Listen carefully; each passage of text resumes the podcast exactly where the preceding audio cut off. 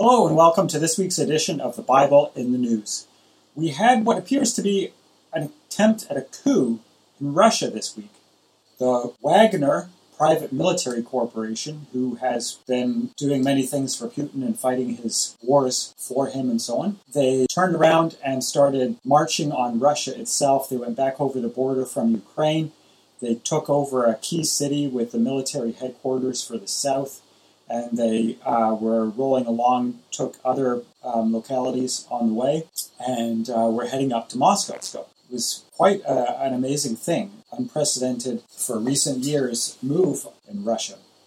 When we look at Russia as Bible students, we are always interested because it plays a key role in end time prophecies. One of those places that we are always referring to because it gives us so many details about how the nations are and the time when the final battle happens, that battle of Gog and Magog, as it's sometimes called, or Armageddon. Um, so, expressing this sentiment in the preface to Elpis Israel, John Thomas says that the future movements of Russia are notable signs of the times because they are predicted in the scriptures of truth. The Russian autocracy in its plenitude and on the verge of its dissolution is the image of Nebuchadnezzar standing upon the mountains of Israel, ready to be smitten by the stone. When Russia makes its grand move for the building up of its image empire, then let the reader know that the end of all things as presently constituted is at hand. The long expected but stealthy advent of the King of Israel will be on the eve of becoming a fact, and salvation will be to those who not only looked for it, but have trimmed their lamps by believing the gospel of the kingdom and to obedience of faith and the perfection thereof in fruits meet for repentance. So when we see things like this happen in Russia, it's good to to reflect on events and um, and see how it might affect these things coming together as we watch them, to try and understand exactly how everything will fit together and um, the picture becomes clearer as time goes on of exactly what is happening in front of us on the world stage. So, what we've seen then is this mercenary group heading on up towards Moscow and seemed to be threatening to, to take over. There was there were sections of the Russian military that were joining with them.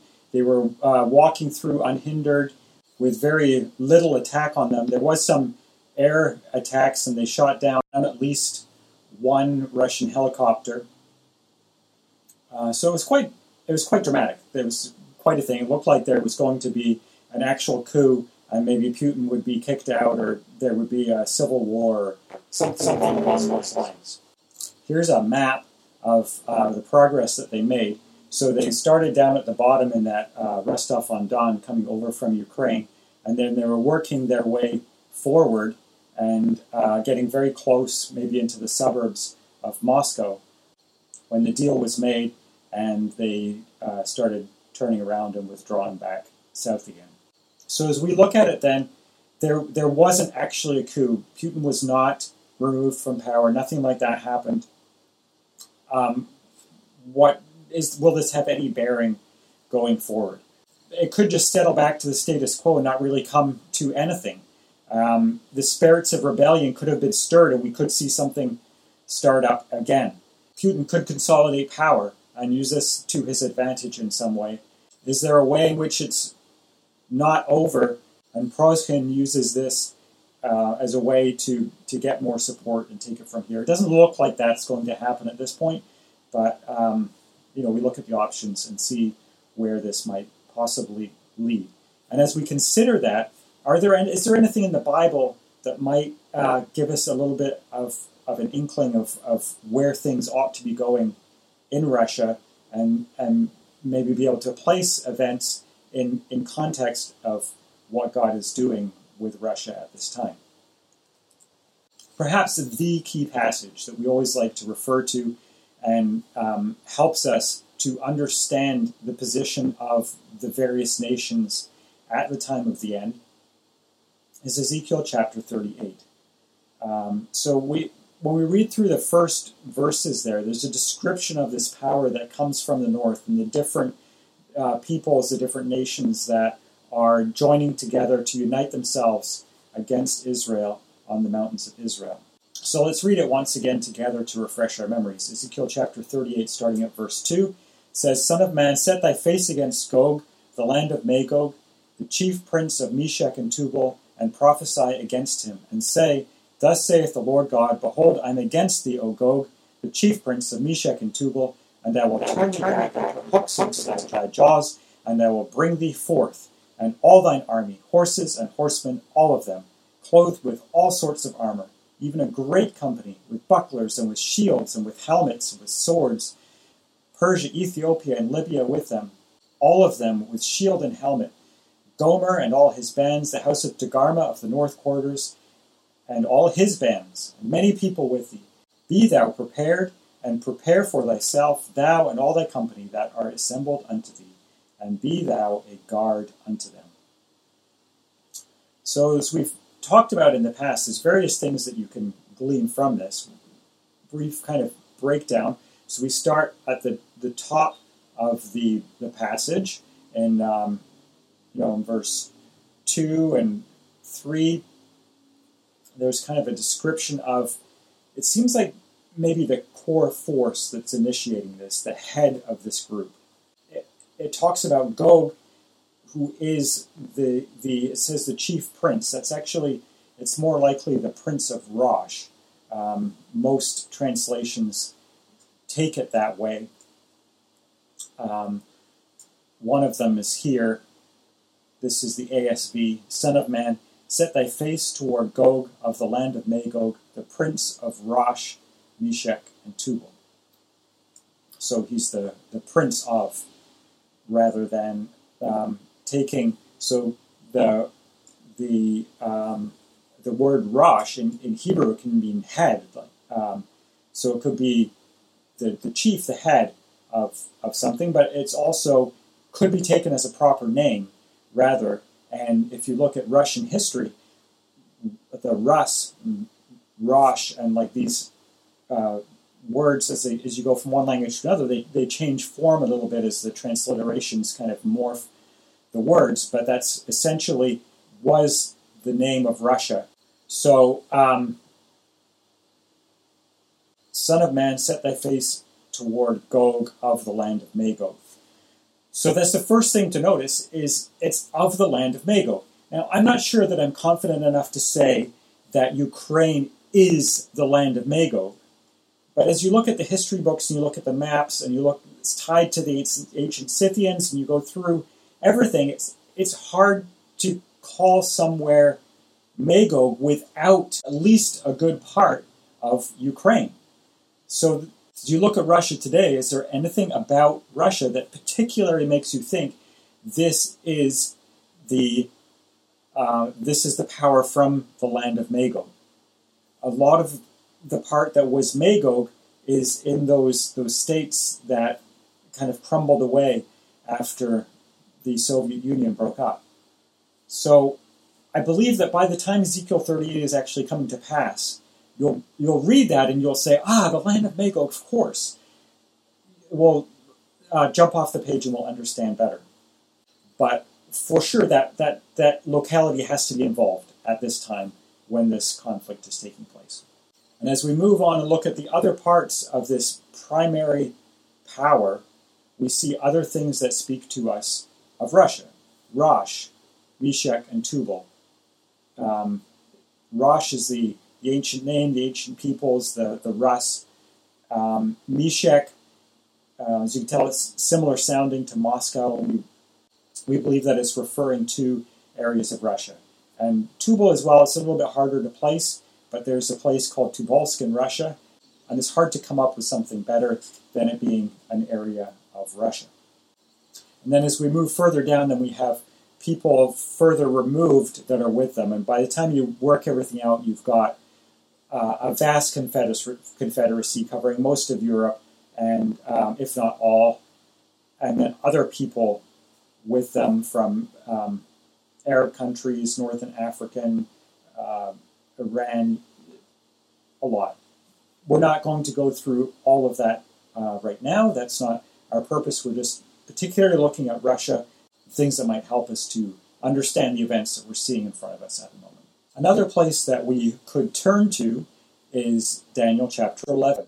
Daniel chapter 11 tells us about how the events work forward in a slightly broader context, whereas Ezekiel 38 is focused particularly on Israel and gives us a lot of details for that um, exact battle. Daniel chapter 11 gives us a little wider picture and a bit more context. So if we read the particularly key few verses here, Daniel chapter 11, starting at verse 40, and at the time of the end shall the king of the south push at him. If we parallel this with Ezekiel chapter 38, the king of the south, then, we're talking about those Tarshish nations, the ones that are lined with the powers that are south of Israel. Places like Saudi Arabia, Egypt, Arab states. So we see the southern power is contending with the king of the north. And then this king of the north is roused and moves like a whirlwind and comes against him. So if the him is the king of the south, then um, that has great implication. Uh, world war likely, uh, which it also says elsewhere that God will shake all nations. So expect there to be uh, essentially a world war. So this this would this would fit in that maybe this is how this world war comes to pass. Um, so, anyway, moving on, we see, we just want to look at the character of him particularly here, and we see that he is a warmonger. He's marching around, going in from one country to the next.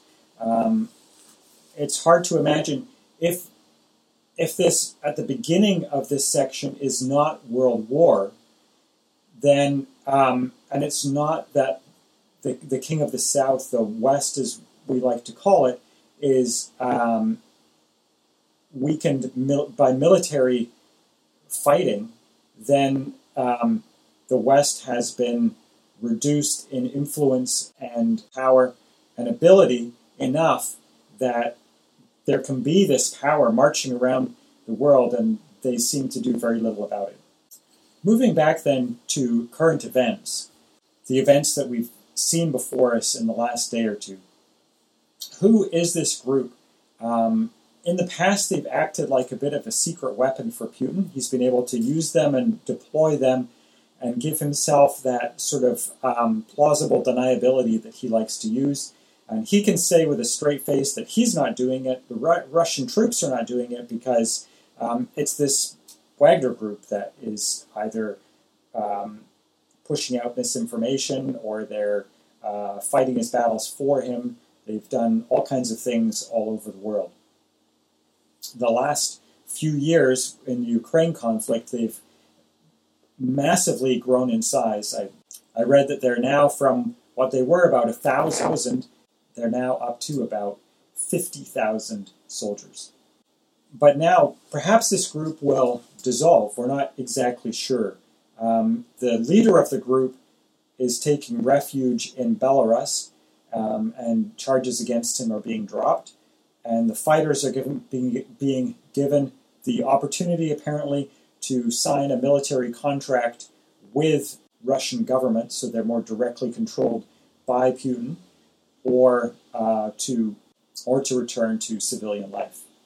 So the the name of the group, I think it's interesting because one of Putin's excuses for going into Ukraine is that he wanted to denazify Ukraine. He'd point out to the Nazi links, which are absolutely real. I spent time looking into um, exactly how much of this there is. There was a Jewish website that I found that listed all the monuments and things that had been erected even since 2014, like not just old stuff that's left from the Second World War, but all these commanders and fighters and um, people that were allied with Nazi Germany, collaborators that helped Germany achieve their goals in Ukraine.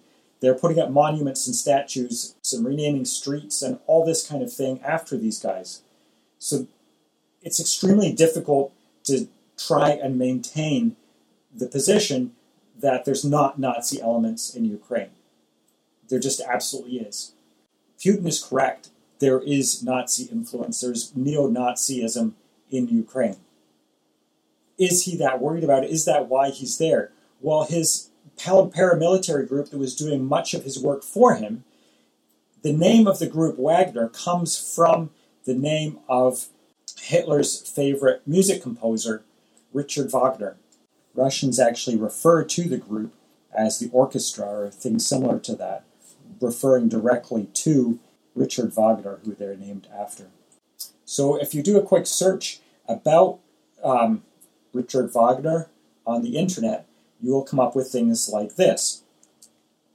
This website um, shows you a, about the man. It shows how that the things that he was, he wasn't just a music composer. He was also uh, a, an anti-Semite. He had ideas that were very similar to Hitler's ideas, that Nazi ideology, even before um, Hitler. Um, so this, it's not just that Hitler liked his music, but um, he had uh, a, a, larger sort of um, ideological connection with the man. So for the Wagner group, the Wagner group, to name themselves after this composer is is quite a thing. It really is it's harking back to the Nazi era and has associations of anti-Semitism and, uh, and Nazism.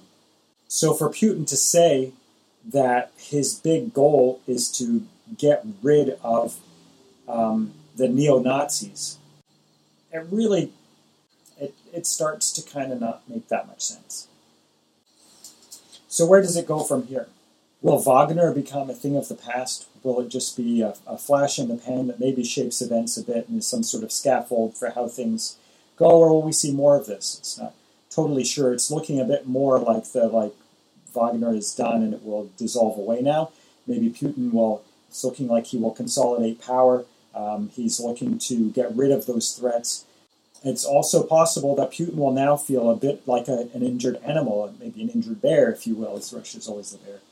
Um, and, and as such, will Putin be more aggressive? Will he take on that more confrontational role? Will he crack down inside the country and try and um, resolve the Ukrainian crisis um, in a more decisive way, uh, throw more behind it? We don't know time will tell. And um, all we can say is, as we look at events marching forward, we can see things getting closer and closer to the picture that we expect at the time of the end.